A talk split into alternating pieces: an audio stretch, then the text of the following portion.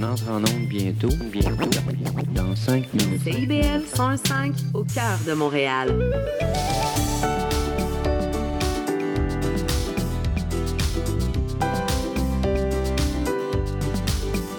Bonjour et bienvenue à l'effet durable sur les ondes de CIBL 101.5. Je suis Maud Desbois, votre animatrice.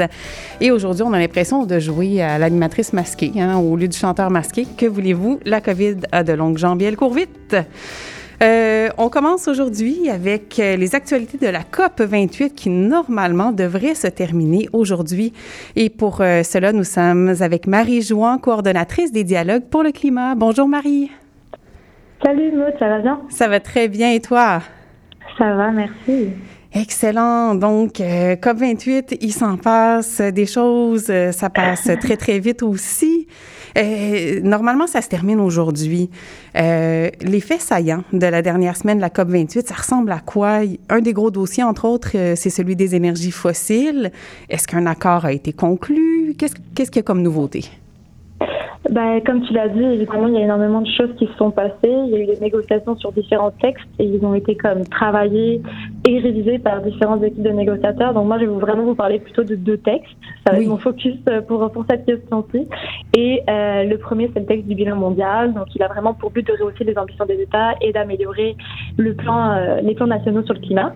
Donc ça, c'est vraiment le plus gros dossier de la COP28. Et euh, donc cette COP, elle pourra vraiment être considérée comme un succès ou un échec en fonction du langage qui est inclus dans ce texte. Euh, donc à la COP, on a vu qu'il y avait quand même des, tensions entre les États qui soutiennent un langage fort pour une sortie des énergies fossiles, Hmm. euh, soit environ 106 pays quand même, contre euh, d'autres pays comme les États-Unis, la Russie ou la Chine qui s'y opposent complètement. Ouais. Donc l'avant-dernière version du texte, elle est sortie hier soir.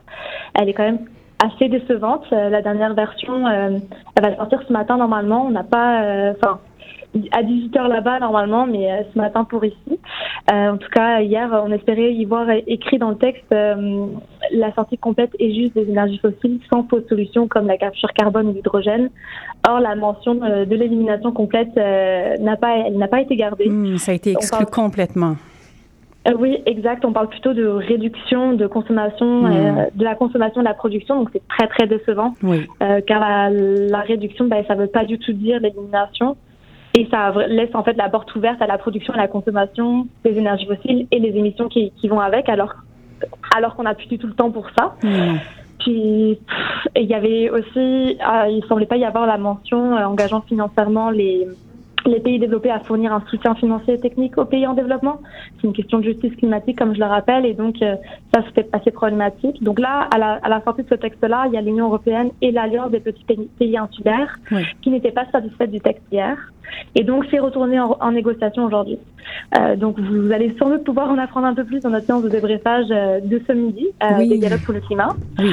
Mais c'est ça. Donc le deuxième texte aussi que je voudrais aborder, c'est le texte de l'atténuation. Il porte sur comme les meilleures voies à suivre euh, en termes d'énergie propre et les investissements qui sont nécessaires pour y arriver.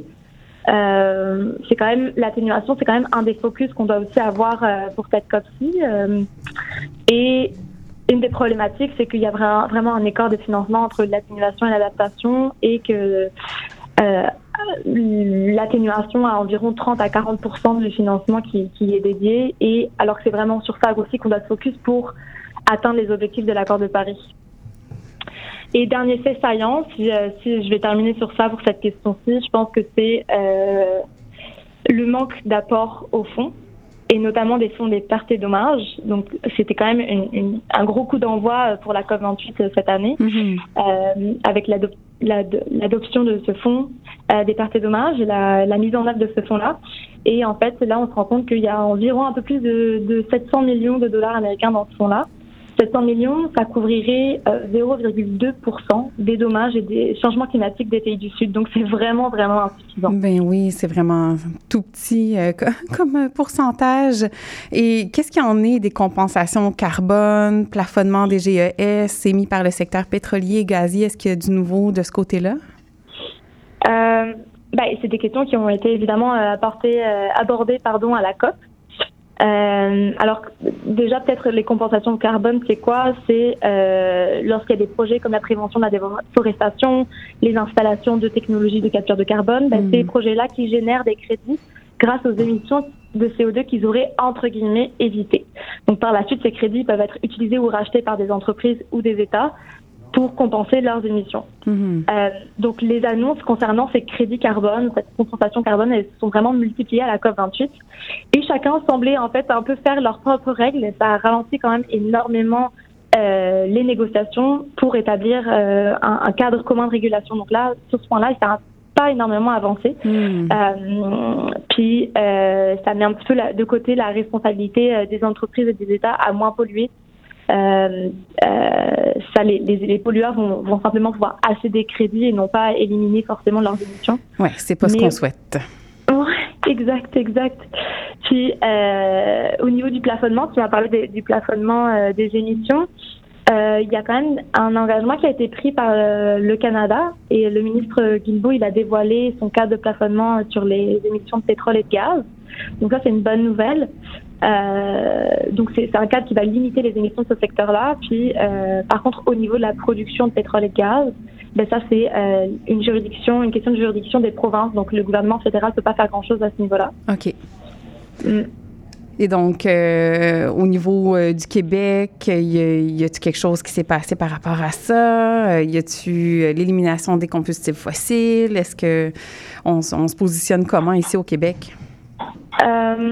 Ah ben c'est sûr que euh, ben, le, le- le Québec, il, il a vraiment réitéré un petit peu sa, sa position en faveur d'un langage, comme je le disais dans, dans le texte du bilan mondial, pour Oui. une élimination complète des, des combustibles combustibles fossiles, mais euh, il faut quand même souligner qu'il n'y a pas de de- d'annonce de, mise en place d'un règlement strict Hmm. euh, sur la consommation industrielle des énergies fossiles, par exemple, qui aurait été bienvenu en tout cas. Oui, OK, je comprends, je comprends.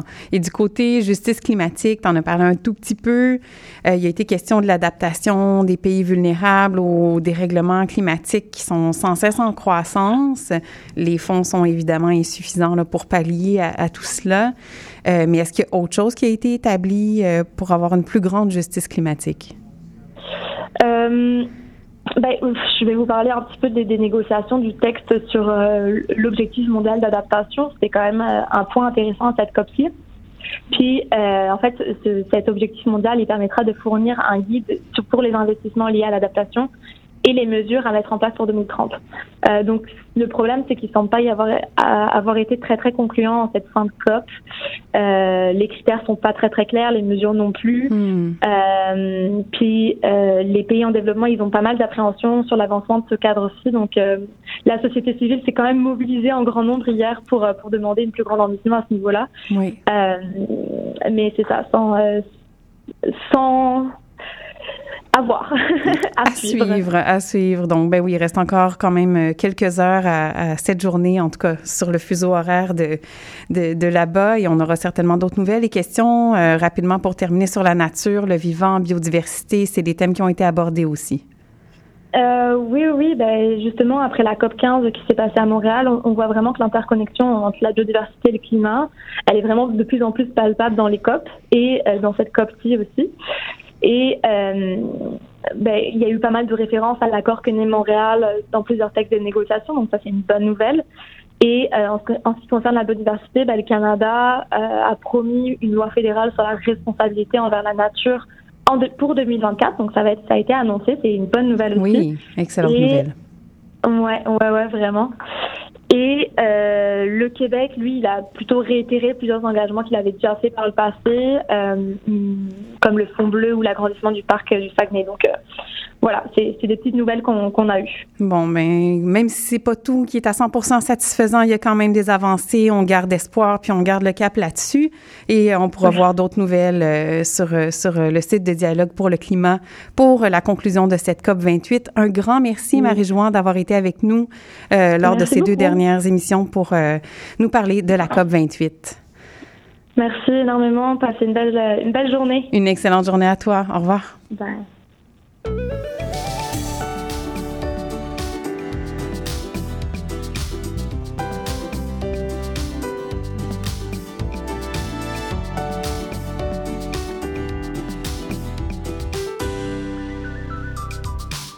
Et maintenant, je suis heureuse d'accueillir Marine Thomas, rédactrice en chef du journal Les Affaires, pour une dernière chronique. Bonjour Marine. Bonjour Maud, ça va bien? Ça va très bien, toi? Oui, merci. Excellent. Donc là, on parle des PME qui passent à l'action. J'aime ça. Et oui, pourquoi euh, les PME Parce que souvent, quand on pense aux entreprises euh, qui polluent, on pense plutôt aux grandes multinationales. Et en fait, euh, l'économie du Canada et, du Québec notamment est composée à plus de 90% de PME. Alors, c'est intéressant de se pencher sur où elles en sont et qu'est-ce qui les incite à agir. Et surtout que on vient de voir dans les dernières semaines deux nouvelles études qui viennent de sortir et qui nous donnent des éclairages vraiment intéressants. Donc j'avais envie de vous en parler. Alors tout d'abord, on apprend que les PME sont responsables de 40% des émissions totales de GES au Canada. Donc elles oh. ont vraiment un, poids important. Euh, donc pas seulement 40% au sein des entreprises, mais vraiment de toutes les émissions totales. Donc on voit bien qu'agir sur les PME, c'est déjà agir de manière conséquente sur la transition. Donc leur passage à l'action est vraiment essentiel. Alors, Heureusement, la moitié d'entre elles ont déjà pris des mesures pour réduire leur empreinte au cours des cinq dernières années. on pourrait voir le verre à moitié plein ou à moitié vide parce que ça veut dire qu'il y en a aussi 50% qui l'ont pas fait pour toutes sortes de raisons. Mais j'ai décidé que c'était la fin de l'année, qu'on allait être positif, donc on allait se concentrer plutôt sur la moitié qui agissent pour comprendre. Et avec un peu de chance, ça va inciter les 50% qui n'ont pas encore fait à, agir à leur tour. Absolument. Alors, pour comprendre ce qui incite les entreprises à passer à l'action, le baromètre de la transition des entreprises de QuébecNet Positif nous donne quelques faits saillants que je trouvais très intéressants. Tout d'abord, on voit qu'il y a une prise de conscience qui augmente. Et ça, c'est une bonne nouvelle. Donc, les dirigeants sont plus conscients des impacts et des risques de changement climatique. La perception du risque a presque doublé en un an. C'est hmm. énorme, de 23% à 12%. Donc, certes, c'est encore que 23%, mais le fait que ça augmente de manière significative aussi rapidement nous laisse penser que ça va peut-être continuer à s'accélérer est-ce que c'est les, grands incidents climatiques qu'on a vécu cette année? Est-ce qu'il y a une hmm. meilleure conscientisation? C'est difficile de savoir pourquoi leur perception du risque a augmenté, mais au moins, ça les incite à passer à l'action. Deux éléments qui, les, qui déclenchent ce passage à l'action aussi, et ça j'ai trouvé ça intéressant, c'est les préoccupations et les idées des employés et des gestionnaires. Hmm. Et l'autre, c'est la situation mondiale face à l'environnement, donc qui rejoint un petit peu ce que je disais. Mais souvent, quand on n'est pas à la tête des entreprises, on a l'impression qu'on est impuissant. On oui, se bah, c'est pas moi qui prends les décisions.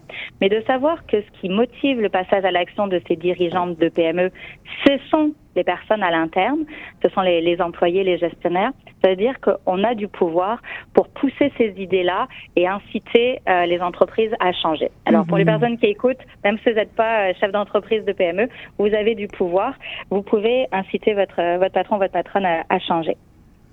En plus d'une pression interne, la pression externe aussi, elle augmente. Donc, ça peut venir des employés, mais ça peut venir des clients. Et eux constituent en ce moment la principale source de pression.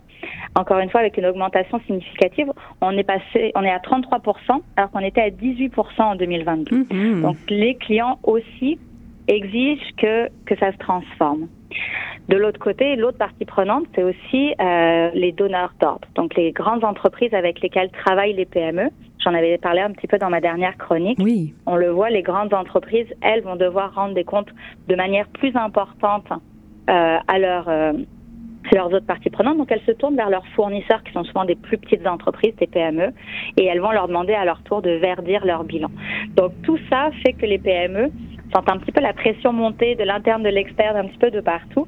Et donc, euh, ça les incite à se transformer.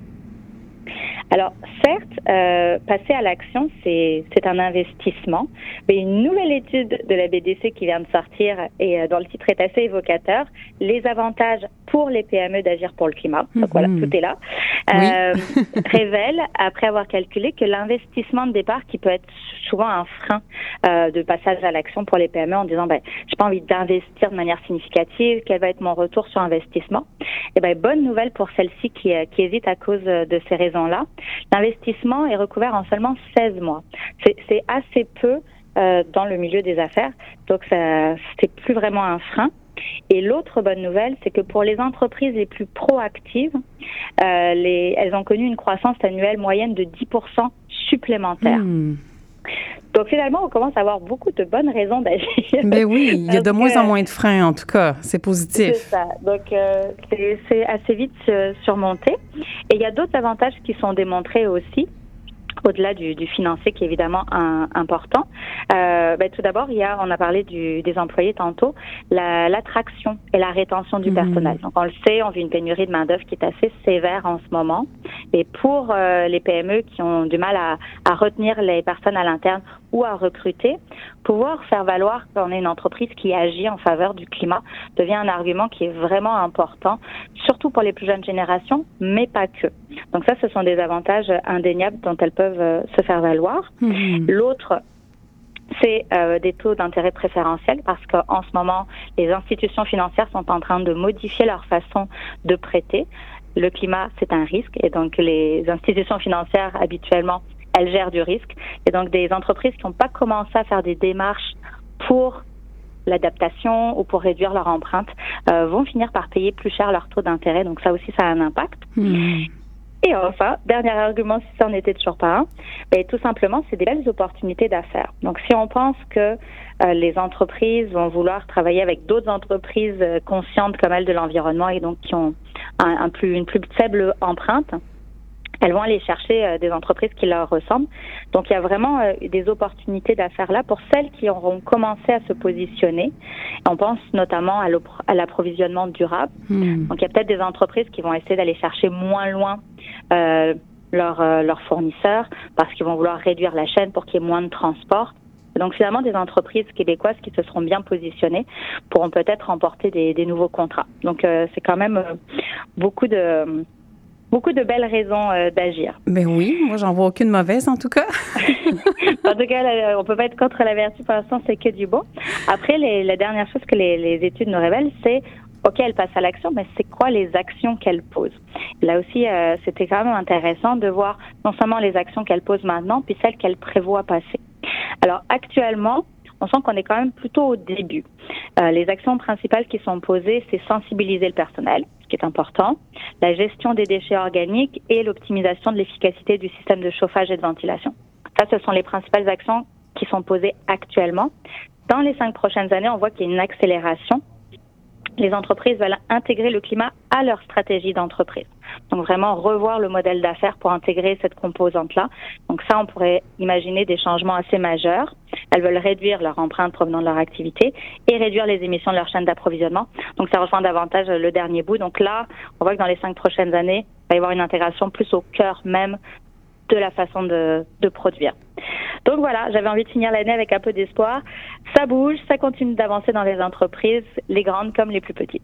C'est ce qu'on veut. Et puis, hein, la fin de l'année, c'est aussi synonyme de, de, de, de, résolution pour la suivante. Alors, pourquoi pas en mettre quelques-uns euh, du passage à l'action climatique dans les PME? Hein? Pourquoi pas en ajouter sur la liste? On va mettre ça dans, le, dans les bas de Noël. On va mettre ça dans les bas de Noël.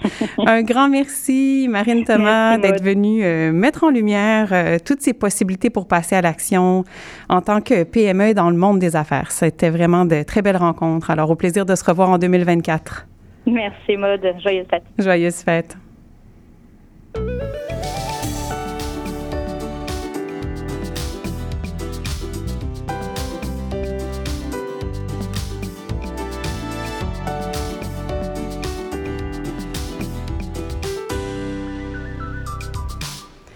On parle maintenant de l'empreinte écologique des, des, emballages alimentaires avec Catherine Houssard, qui est chercheure au CIREC. Bonjour, Catherine.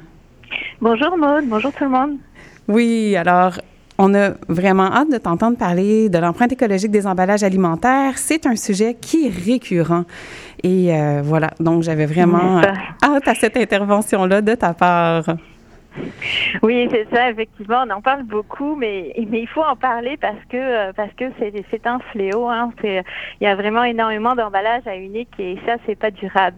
En fait, les emballages alimentaires, ils sont omniprésents dans notre quotidien. On les trouve à l'épicerie, dans nos garde-manger, dans nos poubelles et malheureusement aussi dans notre environnement. Hmm. Euh, la grande majorité de ces emballages, ils sont à usage unique et en plastique. Hein, il y a des barquettes, des pots, des bouteilles, des sachets, des enveloppes, des bouchons. Il y en a partout. oui. Non, c'est ça, ça arrête plus. Euh, et puis en fait, euh, ben ces emballages uniques, euh, ils se retrouvent dans, dans les déchets. Hein. C'est un quart des déchets, euh, ces, déchets plastiques. Euh, ils se retrouvent sur, même sur le littoral euh, canadien.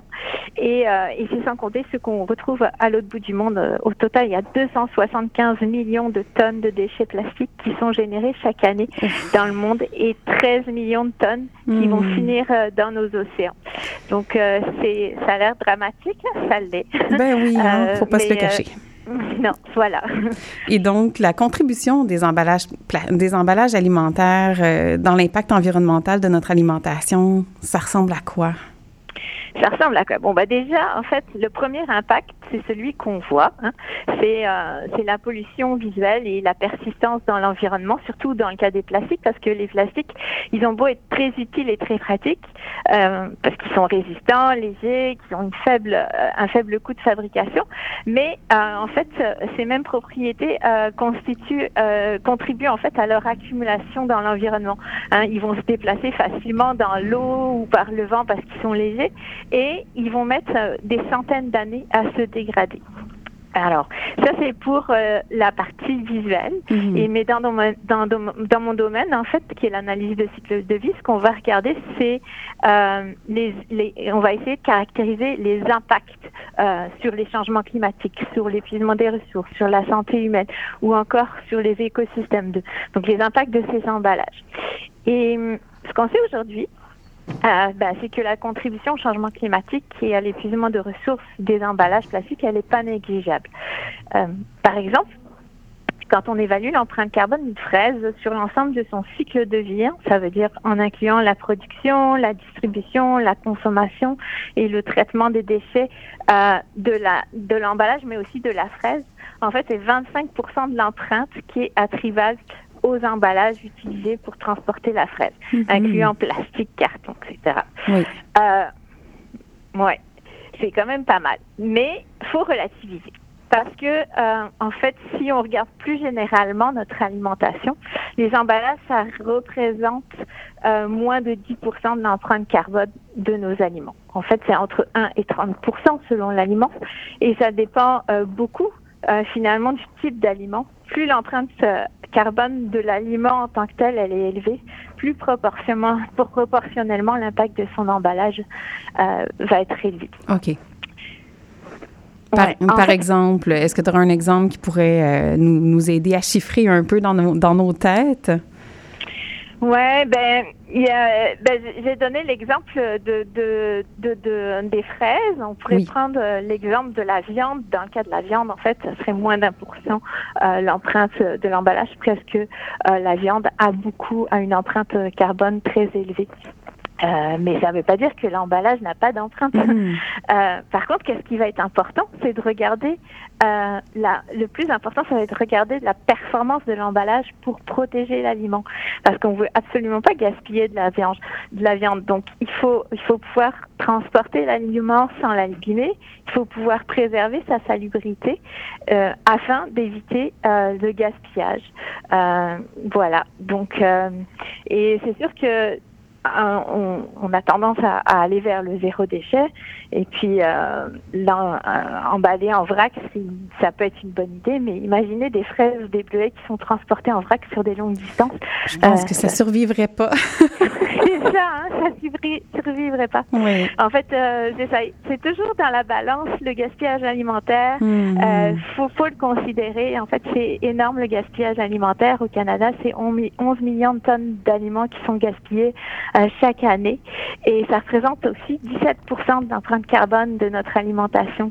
Hein, et et c'est pourquoi l'emballage, en fait, euh, oui, il faut le réduire, mais il joue un rôle quand même qui est crucial dans la lutte contre le gaspillage et donc contre la réduction des émissions de gaz à effet de serre aussi.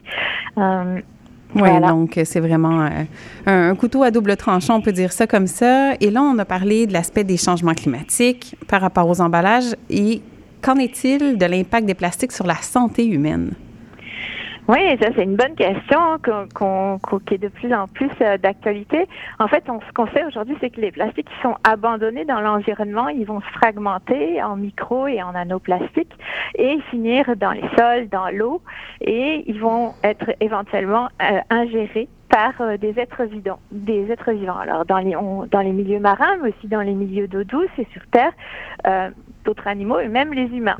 Euh, et bon, on connaît encore pas très bien euh, euh, les effets de ce phénomène, mais il y a plusieurs projets de recherche euh, qui sont actuellement en cours, notamment un euh, au CIREG qui cherche à déterminer en fait le devenir des plastiques dans l'environnement et ses effets potentiels sur les écosystèmes et sur la santé humaine.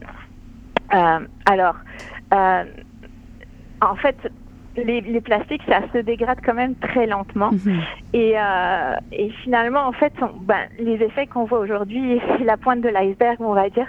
Euh, probablement que les effets des plastiques qui sont abandonnés aujourd'hui se, se, se verront beaucoup plus et se feront beaucoup plus ressentir dans des centaines d'années. Mais ce qu'on sait quand même, c'est que les premiers résultats de nos analyses euh, sont moins alarmants pour euh, le devenir des plastiques et l'impact sur la santé humaine et Mhm. les écosystèmes que les changements climatiques peuvent l'être.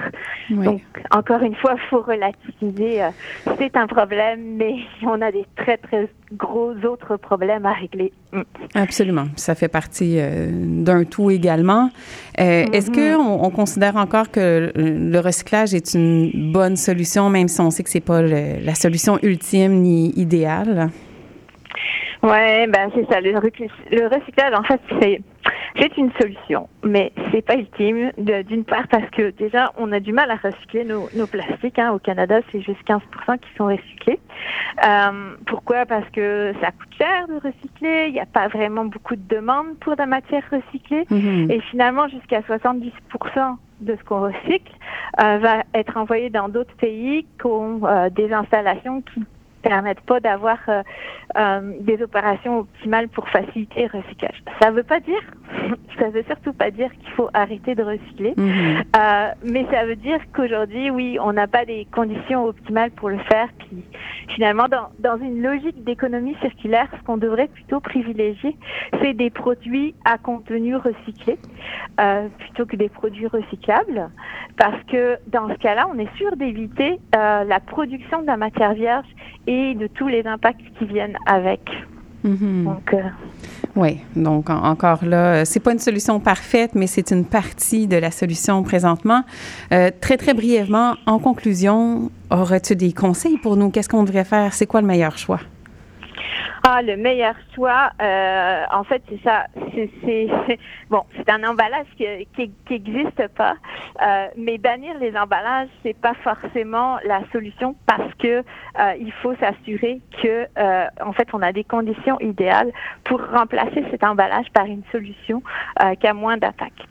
Euh, et, et donc, euh, dans ce cas-là, euh, en fait, qu'est-ce, qu'on peut faire? Bon, premièrement, c'est sûr qu'il faut éviter à tout prix le suremballage. Mhm. Il faut éviter en premier lieu le gaspillage alimentaire. Hein. Vaut mieux un aliment qui est emballé qu'un aliment qui est gaspillé. Donc, on a parlé du cas de la viande. Pour les fruits et les légumes, ça serait par exemple pas utile d'emballer des, des oranges ou des, des carottes qui se conservent très bien sans emballage. Euh, et donc, choisir des emballages réutilisables, c'est important. Euh, mais il faut au moins euh, pouvoir les réutiliser euh, 10 à 30 fois pour que ça soit efficace. Et on est mieux de préférer des emballages à, usage unique que des emballages réutilisables qui sont peu réutilisés parce Mhm. que euh, ça va avoir beaucoup plus d'impact finalement. Euh, il faut aussi éviter euh, les plastiques compostables et oxydodégradables si on utilise des, des, des emballages à usage unique parce qu'ils sont vraiment mal gérés euh, dans nos chaînes de recyclage. Euh, il faut éviter aussi de se déplacer en voiture pour se procurer un aliment qui est moins emballé Ou alors il faut le faire euh, en transport actif, euh, donc on parle de vélo, de marche, parce que l'impact du transport, ça va tout de suite annuler euh, le bénéfice de réduire la quantité d'emballage. Et finalement, je dirais que, en fait, oui, acheter un vrac, c'est très bien, mais pour éviter le gaspillage quand on achète en vrac, ben, il faut privilégier en premier les produits qui sont peu périssables, donc des produits secs comme des pâtes, du riz, des noix, des céréales. Et si on veut se procurer des produits frais, des frais, ben, à les acheter en moins, de grande, en moins grande quantité euh, Mhm. pour moins les gaspiller. Bon, ben ça fait une plusieurs possibilités en fait à, à employer, puis on essaie toujours d'aller vers l'option qui a le moins d'impact possible. Puis ben c'est c'est quelque chose qu'on va réussir collectivement, hein, au niveau individuel, mais aussi au niveau euh, de l'industrie, au niveau des commerces. Donc, un, un travail à faire ensemble et vos recherches sont, effective, sont euh, effectivement essentielles pour ces compréhensions-là, pour mieux comprendre la situation puis trouver des solutions adéquates pour le futur. Oui, ouais, c'est ça. En fait, euh, je pense qu'il faut réduire euh, nos emballages, ça c'est sûr, mais le faire euh, en y pensant bien, Mm, de façon à, à vraiment éviter de, de créer d'autres problèmes ailleurs, de créer des déplacements d'impact. Absolument. Un grand merci, Catherine Houssard, donc chercheur au CIREG, et d'avoir pris le temps avec nous ce matin de parler de l'empreinte écologique des emballages alimentaires. Ben, merci à vous, Maud. À bientôt. À bientôt, une excellente journée. On se retrouve après cette courte pause. À tout de suite. Hey, merci pour la belle soirée. Je vais y aller, moi. Attends un peu. Tu conduis même si t'as pris un verre. Ah, je suis bien correct. Redis-moi ça plus proche. Je suis bien correct. Oh! Ça sent le sapin. Fernand, viens donc sentir ça. Je suis bien correct pour conduire. J'ai presque pas bu. Ouais, ça sent le sapin à planche. Ouais, ça sent le sapin jusqu'ici. N'essayez pas de leur passer un sapin. Lorsqu'on boit, on ne conduit pas. Un message de la Société de l'assurance automobile du Québec. Un bail, euh, je peux-tu changer ça? Et cette photo, est-ce que je peux la mettre sur mes réseaux? Puis le casier judiciaire, c'est-tu pour la vie? Chez Éthique à loi, on le sait que la loi, c'est pas facile à comprendre. Des nuances, il y en a, mais des réponses à tes questions, il y en a beaucoup aussi. Avec Angle droit, on vous aide à y voir plus clair. Il est temps d'arrêter de tourner les coins ronds, parce que vos droits sont importants. On se donne donc rendez-vous tous les mardis de 11h à 11h30 sur CBL 101.5. Parce que savoir, c'est pouvoir. Intention Inc., c'est la célébration de l'entrepreneuriat sous toutes ses formes. À chaque semaine, mon collègue François Morin et moi-même, Sophia Disto, allons à la rencontre d'entrepreneurs brillants et avant-gardistes du monde des affaires et de l'économie sociale pour connaître leur histoire, leur motivation et leur passion. Si vous êtes à la recherche d'une étincelle pour passer à l'action, soyez à l'écoute d'Intention Inc. tous les jeudis de midi à 13h. Et oui, la vie de famille comprend son lot de défis. Ici Chantal Rodet, votre animatrice et coach familial. Je vous invite à écouter mon émission Au cœur de la famille, qui est diffusée tous les mercredis soirs à 19h sur les ondes de CIBL 101,5 FM Montréal. Chaque semaine, j'aurai l'occasion de vous partager des conseils et des anecdotes qui, je l'espère, vous donneront un second souffle pour vous aider à faire face aux défis que vous rencontrez au quotidien. C'est un rendez-vous tous les mercredis soirs, 19h, sur les ondes de CIBL. CIBL 101.5 Montréal.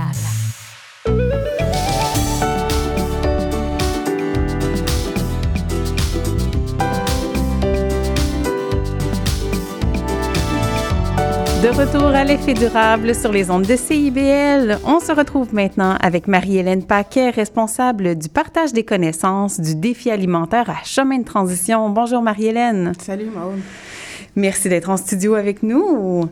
Euh, donc, à titre de rappel, parce que tu es déjà passé à l'émission à Ouais. quelques reprises déjà, tu es nutritionniste, responsable du partage des connaissances à chemin de transition, qui est un projet de l'Université de Montréal qui s'est posé la question de comment effectuer la transition socio-écologique du système alimentaire québécois sur un horizon de 20 ans. Exactement. Vous, avez défini les grandes étapes sous la forme d'une trajectoire et aujourd'hui, tu voulais philosopher sur les obstacles ou les grandes tensions qui sont présentes dans la trajectoire, comme la question du juste prix de l'alimentation saine et durable. Ça veut dire quoi, le juste prix, Marie-Hélène? Ben oui, en fait, ben le juste prix, c'est une façon d'exprimer qu'on doit réfléchir au coût de l'alimentation de façon systémique pour toutes les parties qui sont impliquées. Donc, je vais rien vous apprendre ce matin en vous disant que l'accessibilité économique aux aliments, c'est un enjeu social qui est important. Donc, les demandes alimentaires, on le sait, ont augmenté de 30% par rapport à 2022. Puis, le bilan fin nous dit que c'est une personne sur dix qui fréquente actuellement les banques alimentaires. Donc, selon Alima, qui est un- anciennement le dispensaire diététique de Montréal, le coût du panier d'épicerie, ça représente environ 45% du revenu d'une famille qui vit sur l'aide sociale. Donc, tu sais, à ce prix-là, combien il faut que ça, ça te coûte pour ton loyer pour être capable de dépenser presque la moitié de ton revenu dans ton épicerie? Mais oui, euh, parce que là, l'alimentation, c'est la dépense qu'on pourrait dire la plus compressible des Ouais. ménages, dans le sens où, D'abord, tu commences par payer tes, tes, frais fixes, le loyer, électricité, téléphone, puis après, tu prends ce qui reste pour manger. Puis s'il reste rien, ben il reste rien. Ben c'est ça, exactement, malheureusement. Donc les banques alimentaires, ben elles débordent, puis en plus, elles débordent de gens qui travaillent. Mm -mm. Mais de l'autre côté, pas plus tard que mercredi passé, en fait, les agriculteurs ont profité du congrès de l'UPA pour faire une levée de drapeau puis publier un manifeste parce que, ben, eux autres non plus, ils arrivent plus. Mm. La pression du prix le plus bas sur les aliments, ça met réellement en péril nos entreprises agricoles. Donc, tu sais, le coût des, des intrants augmente, celui de la main-d'œuvre aussi, les taux d'intérêt se sont joints à la partie, puis collectivement, on veut pas payer plus cher pour nos aliments, on voudrait même payer moins Ben oui. cher. En plus de ça, ben, il y a la saison 2023 qui va passer à l'histoire comme étant désastreuse pour toutes les raisons que je viens, ouais. ouais, pour toutes les raisons que je viens d'invoquer, mais particulièrement aussi à cause des conditions météorologiques qui ont fait en sorte que plusieurs entreprises ont subi des pertes au point que certaines vont mettre la clé dans la porte. Donc, tu sais, ça a participé à lever le voile sur un système de financement qui est mal adapté à la pluralité des modèles agricoles, surtout ceux de proximité, tout comme ça a révélé aussi l'incapacité à soutenir adéquatement les dommages qui sont causés par les aléas météorologiques qui vont être ben, de plus en plus nombreux et imprévisibles avec les changements climatiques. Donc, la question du financement agricole puis du soutien aux agriculteurs et agricultrices, ben, ça fait aussi partie de la question du juste prix. Ça, ça fait beaucoup de choses à prendre en considération. Et là, on parle des programmes qui sont pas adaptés. Euh, mais dans le manifeste qui a été publié, on, ça va aussi plus loin. On parle aussi d'un manque de soutien généralisé de vision et de vision envers l'agriculture. Ben oui, exactement. Il y a trois semaines, je pense, je disais justement ici en ondes à propos de l'autonomie alimentaire que ça nous prenait une vision de l'agriculture qui soit soutenue socialement et soutenable écologiquement. Parce que si nos entreprises agricoles sont pas rentables, puis que faire de l'agriculture au Québec, c'est pas viable, ben comment on peut penser nourrir adéquatement la population, puis faire l'autonomie euh, alimentaire du Québec dans ces conditions-là? Donc, ça nous prend des entreprises qui sont rentables, qui sont solides, qui peuvent évoluer et surtout innover sans prendre le risque de tout perdre pour pouvoir assurer la sécurité alimentaire de la population. Puis ça, ben écoute, ça vaut pour tous les modèles puis les tailles d'entreprises agricoles, peu importe la filière. Donc, la question du juste prix, c'est comme un peu la question parfaite pour illustrer qu'il faut, pour faire une transition socio-écologique qui est juste de notre système alimentaire, ben, créer une synergie qui est positive entre l'économie, l'écologie, puis les questions sociales. Donc, en plus, la question du juste prix, ben, elle aborde la question économique de front comme étant centrale, mais comme étant pas la seule, mais comme étant aussi indissociable des deux autres. Donc, il faudrait vraiment revoir nos politiques euh, pour que les politiques environnementales et sociales euh, soient conçues et pensées ensemble, puis trouver une façon que ce soit viable économiquement. Oui, là, il faut donc trouver une façon de conjuguer tous les aspects de la question du juste prix que tu as énuméré jusqu'à maintenant, que ce soit viable pour tout le monde et sur tous les points. Mais là, euh, c'est quand même une grande question. Puis je suis pas certaine que la solution soit tellement simple ou unique. Non, ben c'est ça. À chemin de transition, tu l'as dit tout à l'heure, on a identifié 59 grandes étapes qui sont Mhm. des résultats collectifs à atteindre pour faire la transition, puis que nous, on appelle des jalons. Mais si on les voit tous séparés, ça paraît vraiment infaisable. Mais je vais donner un exemple de synergie qu'on pourrait créer au sein même de la trajectoire pour illustrer ce qu'on vient juste de dire. Donc, on dit que l'insécurité alimentaire puis la mauvaise alimentation, c'est un problème de santé publique, ce qui est tout à fait vrai. Donc, par exemple, ben, il y a des acteurs qui prônent puis qui travaillent à la mise en place d'un programme universel d'alimentation scolaire qui, d'un côté, augmente la, la littératie alimentaire chez les jeunes et de l'autre, ben, les nourrit en repas sain euh, le midi. Mais les opposants, entre guillemets, ben, ils disent que ça coûte cher. Oui. Ben, c'est vrai que ça coûte cher. Écoute, il n'y a rien de gratuit, comme on dit, tu sais. Mais c'est vrai que ça coûte cher. Mais il faudrait aussi voir l'autre côté de la médaille. Donc, on pourrait décider qu'on fait de ce programme-là un levier important pour la mise en place de conditions qui sont propices à la viabilité économique de nos entreprises agricoles et bioalimentaires par, en fait, l'augmentation du volume d'achat d'aliments locaux euh, de nos institutions. Parce que pour pouvoir avoir une diversité d'aliments dans nos assiettes, ben c'est certain que ça prend des connaissances puis des compétences alimentaires de la part des consommateurs. Mais de l'autre côté, ben ça prend aussi des modèles agricoles qui sont diversifiés, qui produisent des aliments qui sont sains de façon écologique, puis qui ont une mise en marché qui est stable et rentable Puis ça, ben écoute, ça pourrait être facilité si collectivement, nos institutions publiques participent en tant qu'organisation consommatrice, puis si on met des mesures en place pour soutenir cette chaîne de production puis d'achat local. Là. OK. Illustré comme ça, ça a déjà l'air d'un chemin qui est plus praticable. et comme ça, la responsabilité d'acheter local est pas juste euh, sur les le poids est pas Mhm. juste sur les individus euh, et ça permet d'acheter plus, de produire en fonction des besoins euh, plus largement pour nourrir les collectivités. Ben effectivement, il faut il faut il, faut- il faut voir la question de, des deux côtés, tu sais. Puis à la jonction de tout ça, ben on a l'autonomie alimentaire de la province, qui est aussi un super levier pour qu'une plus grande part des aliments qui se retrouvent dans nos assiettes, ben ils soient produits ici, qu'ils soient accessibles physiquement puis économiquement à la population, tout en s'assurant que les agriculteurs, ben ils reçoivent le juste prix pour leur travail, pour leurs produits. Ouais. Donc, c'est là qu'on a une espèce de point de jonction important entre la santé publique, l'environnement, l'économie, puis qu'on peut mettre en place des solutions qui sont systémiques, puis qui, ben, une fois qu'on les arrime ensemble, ont comme un effet d'amplifier puis de multiplier les impacts positifs pour pouvoir agir sur tous les fronts en même temps. C'est comme un peu... C'est comme si on décidait d'investir collectivement en prévention. Mais la prévention, c'est pas, c'est pas super populaire. Ça n'a jamais été très populaire. Non, effectivement. Sauf si on la conjugue avec les questions économiques, ben c'est là que ça devient intéressant puis que ça devient positif. Oui, parce que là, on n'a plus vraiment le temps de, de remettre tout ça à plus tard, la facture des coûts sociaux, environnementaux, les générations futures. Ben, c'est ça. C'est nous qui en payons le prix, c'est eux qui vont en payer le prix. Il faut penser plus loin que l'impact immédiat, penser à plus long terme, puis ça, c'est pas évident dans Non. nos systèmes actuels. en. Exactement, c'est pas évident. Mais si quand même on pourrait partir de ce principe-là, ben ça permettrait de mettre en place une vision de l'agriculture puis des programmes de financement qui sont cohérents puis qui vont dans le sens d'accélérer la transition. Oui.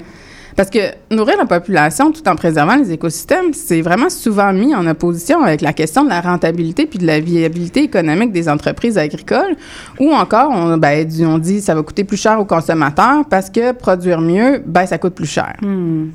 Mais on le sait qu'on n'a plus le choix de produire mieux. Donc, on pourrait intégrer la notion d'éco-conditionnalité à nos programmes de financement, par exemple. Oui. Donc, ça, ça voudrait dire d'intégrer des critères environnementaux qui sont conditionnels pour pouvoir avoir accès à du financement, pour pouvoir, en fait, favoriser l'instauration puis le maintien des bonnes pratiques. Ça permettrait aussi de minimiser euh, les impacts économiques qui sont liés à la préservation des écosystèmes. Oui. Parce que, tu sais, c'est comme facile de dire Hey, toi, change tes pratiques. Ben oui. Oui, oui. Mais tu sais, si l'agriculteur qui doit assumer la perte de rendement pour arrêter l'utilisation euh, des pesticides ou changer complètement de système pour passer en bio, par exemple, ben c'est certain que c'est pas viable. Donc, c'est normal qu'ils puissent pas le faire. Mais ça veut pas dire qu'ils veulent pas le faire. Non, c'est ça. Donc, c'est vraiment une nuance importante qui fait toute la différence. Oui, absolument. Et là, en conclusion, parce qu'on arrive déjà à la fin de ce beau segment, c'est pas simple comme équation et c'est là que Chemin de transition peut agir puis aider dans cette transition-là. Oui, ben nous, on pousse un peu la note plus loin de la pensée systémique. Donc, on peut pas seulement dire on finance l'agriculture d'un côté puis les banques alimentaires de l'autre, puis entre les deux qui s'arrangent. Donc, on présente souvent le système alimentaire comme étant du champ à l'assiette, ce qui fait en sorte qu'on présente les consommateurs puis les agriculteurs comme étant aux deux bouts opposés. Oui. Mais dans le fond, les agriculteurs, les agriculteurs, ils vivent dans les mêmes conditions socio-économiques. Tu sais, un agriculteur, ça va aussi à l'épicerie, puis ça a aussi une, une hypothèque, puis sûrement plus grosse que celle de la maison, là, sais. Donc, la trajectoire a permis de réfléchir à toutes ces questions-là parce qu'on n'arrivera pas à dénouer la question du juste prix de l'alimentation saine et durable uniquement en tirant sur la couverte du prix d'un bord des consommateurs ou de l'autre bord des agriculteurs. Donc, c'est vraiment le temps, euh, comment dire, de s'affairer à rebâtir de façon positive notre tissu social dans la globalité, puis de penser la transition euh, du système alimentaire aux frontières de l'interdisciplinarité puis des différents enjeux. Puis c'est un peu ça la clé pour briser euh, les silos puis sortir de l'inertie dans lequel le solutionnisme ambiant nous a plongé depuis vraiment beaucoup trop longtemps avec la mise en place de solutions qui sont utilitaires mais qui sont temporaires, puis qui ne règlent pas euh, le fond des problèmes puis des enjeux systémiques auxquels on doit faire face. Absolument. Marie-Hélène Paquet, ça a été tellement des discussions intéressantes. Là. On t'a regardé plus longtemps encore et ce sera un plaisir de te retrouver en 2024 si tu as le goût de revenir. Ben merci beaucoup, Maud. Toujours un plaisir de mon côté aussi. Un grand plaisir, effectivement. Donc, euh, Marie-Hélène Paquet pour Chemin de transition. Euh, et maintenant, pour terminer, on est avec Isabelle Lessard qui nous parle de deuil aujourd'hui, mais de deuil en lien avec le climat. Oui, oui. Euh, oui. tout à fait. Alors, euh, ben, je ne sais pas si tu voulais parler un peu. Euh, absolument. Je, je, vais faire une petite mise en contexte quand même. C'est ta troisième euh, chronique euh, connexe à l'empathie pour nous expliquer le processus conscient du deuil et comment ça va pouvoir nous aider à bâtir notre résilience psychologique face à la crise climatique. C'est un sujet euh, qui me touche euh, parce que moi aussi, je vis des deuils par rapport à, tout ça et on va en revenir plus en deuxième partie de chronique. Et euh, à titre de rappel, Isabelle Lessard, lors de tes chroniques précédentes, tu nous as expliqué la différence entre un besoin fondamental et le moyen pour y répondre. Déjà, juste ça, c'était comme beaucoup de clés, hein, j'espère, pour plusieurs personnes. Et tu nous expliquais qu'on fait le deuil du moyen pour répondre à nos besoins, mais qu'on peut pas faire le deuil de ses besoins fondamentaux.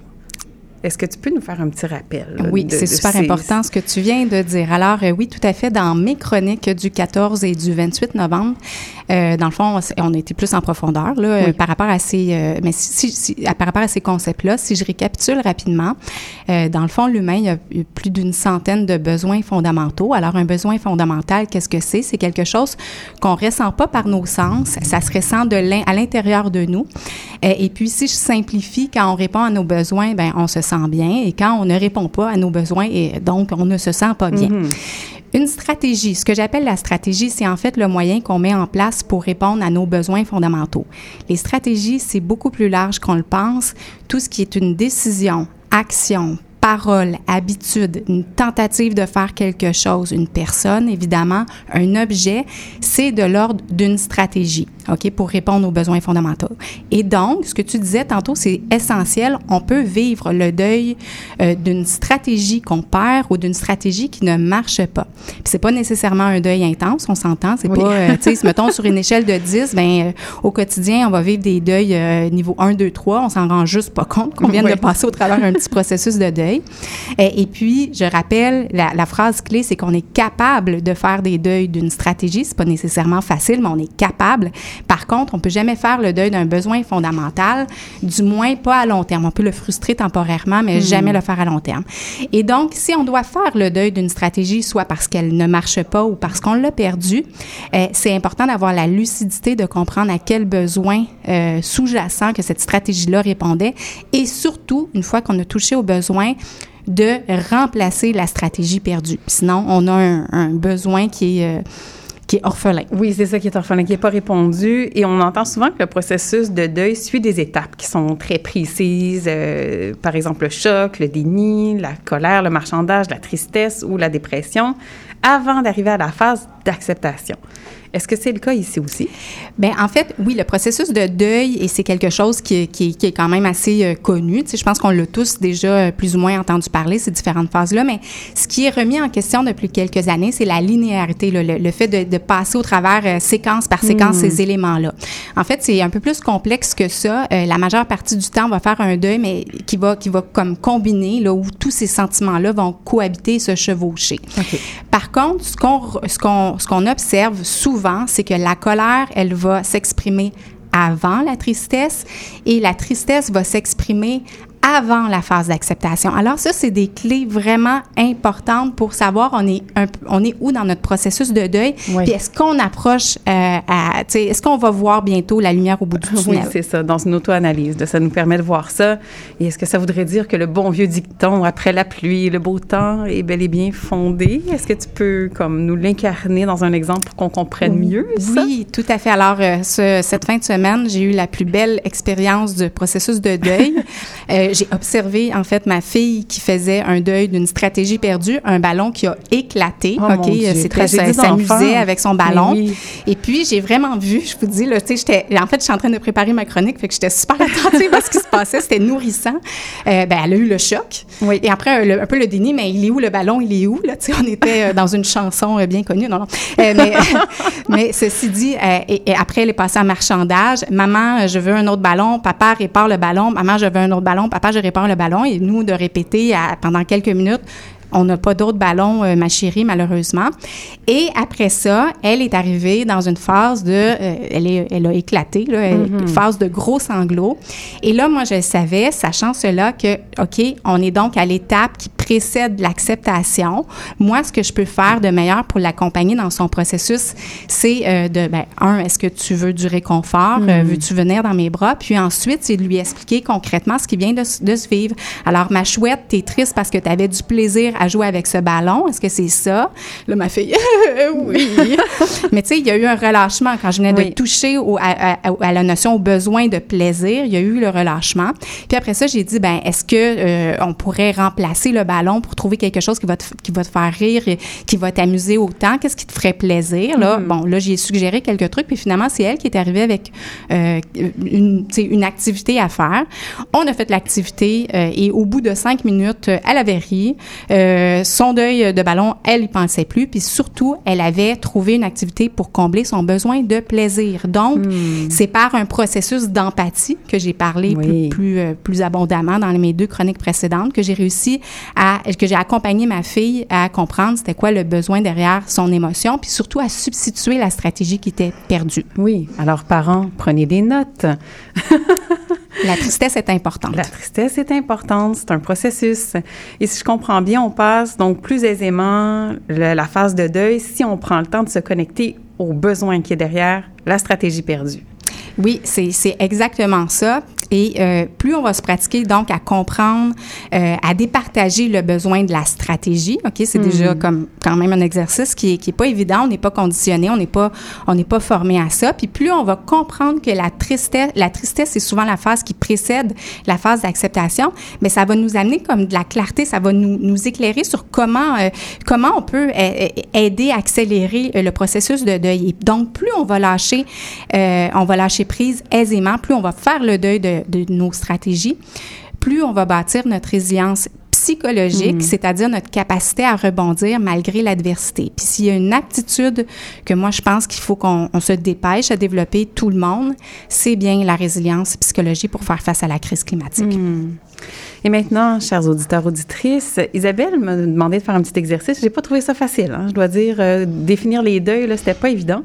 Euh, donc, on a décidé de partager un petit peu de notre vulnérabilité euh, face à ce que nous fait vivre euh, la crise, euh, de sorte à mettre en pratique ce qu'Isabelle vient de nous présenter. Donc, euh, mes petits et grands deuils actuels. Hein, je- comme je dis, j'ai pas été, j'ai pas trouvé ça facile comme exercice. De manière générale, je crois que mes difficultés sont plus liées à la contrainte psychologique, le, le poids du calcul de chacun de mes gestes, euh, de chaque nouvelle dans l'actualité en lien avec la crise climatique, puis de l'impact sur l'avenir en général. On dirait aussi que dans le cadre de mon travail, plus je creuse les gros dossiers, plus je vois toutes les étapes à franchir et que c'est pas aussi simple que la solution parfaite que nous on voit ou qu'on voudrait laisser envisager. Et je dois me rendre à l'évidence, comprendre que tout le monde ne pense pas de la même manière et que les solutions que moi je vois qui sont mises de l'avant par les organismes environnementaux, entre autres, ben c'est pas une évidence pour tout le monde, c'est pas non plus nécessairement leur priorité. Fait que je pense que c'est vraiment à ce niveau-là que je vis beaucoup de deuil. Merci Marie-Hélène. Ben oui, tout à fait. Là, je vais juste dire aux auditeurs, auditrices que c'est, euh, on était quand même un- euh, au minimum préparés pour, euh, parce que c'est quand même des, euh, tu sais, de la vulnérabilité Oui. qu'on met sur la table. Fait qu'on est au minimum préparé, ok? Fait que ça, ça m'a demandé aussi de la réflexion de Hmm. répondre à ce que tu as dit. Mais ce que j'entends, il y a- comme deux temps. Là. La première chose que tu parlais, là, la lourdeur, le poids du calcul. Moi, j'entends peut-être comme un deuil de- d'une stratégie euh, de prendre la meilleure décision, tu sais, Hmm. d'une clarté là dans ben c'est vers ça qu'on s'en va puis ça va être clair puis que là dans le fond tu es toujours en train de peser le pour et le contre. Fait que je sens cette lourdeur là puis un peu le deuil la stratégie là que tu es, endeuillé c'est de trouver la meilleure solution. C'est que c'est pas si simple que ça. Euh, moi j'essayais de me connecter tu sais, pour voir c'était peut-être quoi le besoin. Et dis-moi là j'aimerais savoir euh, ton, ton regard par rapport à ça. J'ai l'impression que tu as un besoin de simplicité Oui, peut-être de simplifier ou enlever peut-être le, le, le poids de porter ça toute seule. Tu sais, on a souvent l'impression que tout Mm. repose sur nous, sur notre geste qu'on va choisir à ce moment-là. Euh, puis peut-être une façon de, de, de, le faire différemment, ça serait de, de, prendre un élément à la fois, voir ce sur quoi j'ai le plus de contrôle ou de portée, de lâcher prise aussi, parfois.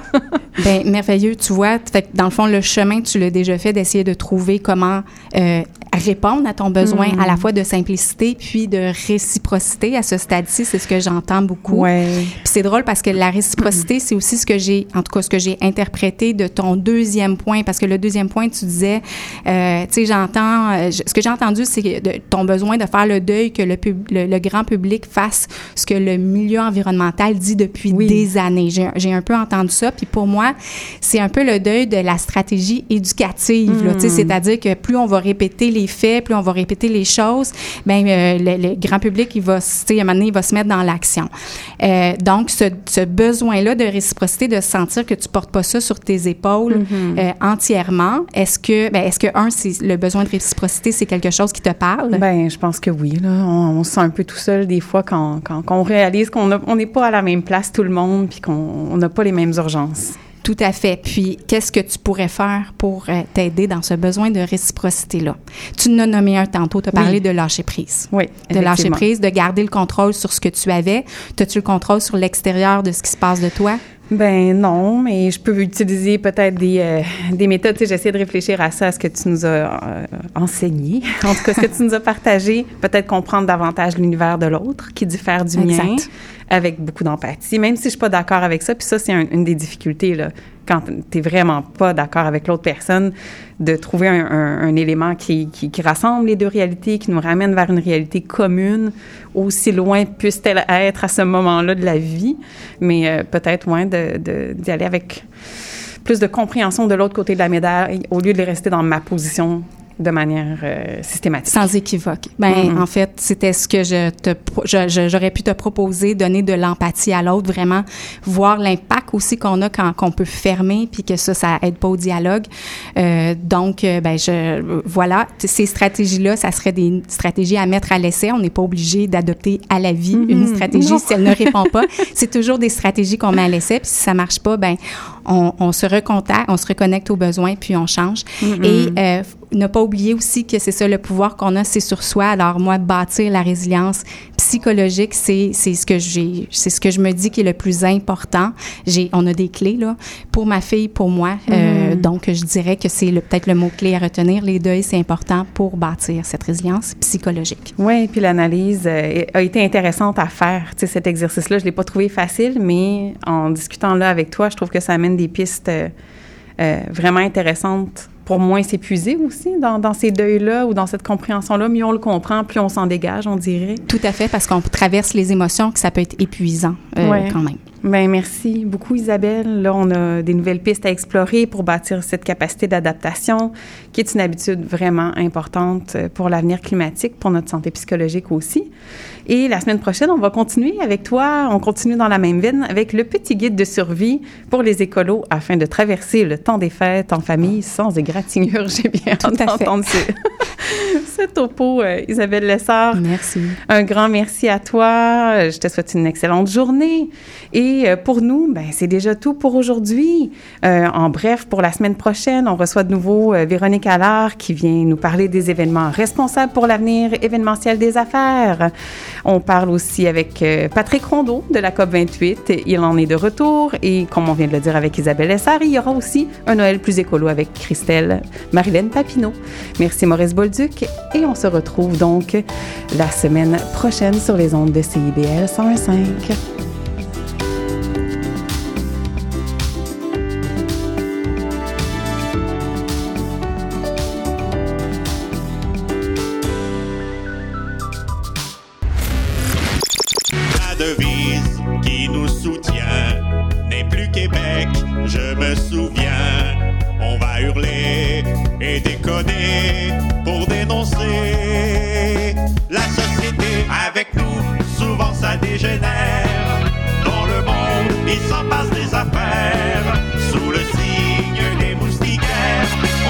Trois Moustiquaires, mercredi 17h sur les ondes de CIBL. Vous avez joint Jean-Félix Benoît et Pierre Tripart, aux animateurs de la toute nouvelle émission en direct de CIBL En attendant l'appel. On vous dévoile les coulisses du milieu artistique à travers les anecdotes et les points de vue des artistes d'ici. Retrouvez-nous et nos invités tous les mardis 13h30 sur les ondes de CBL 1015.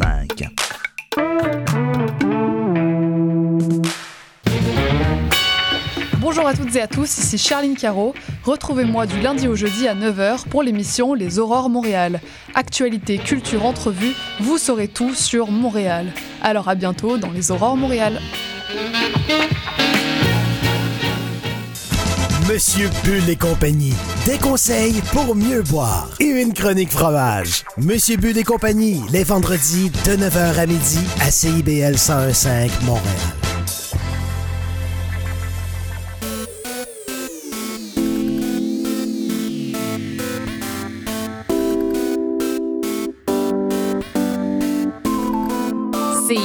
1015 Montréal.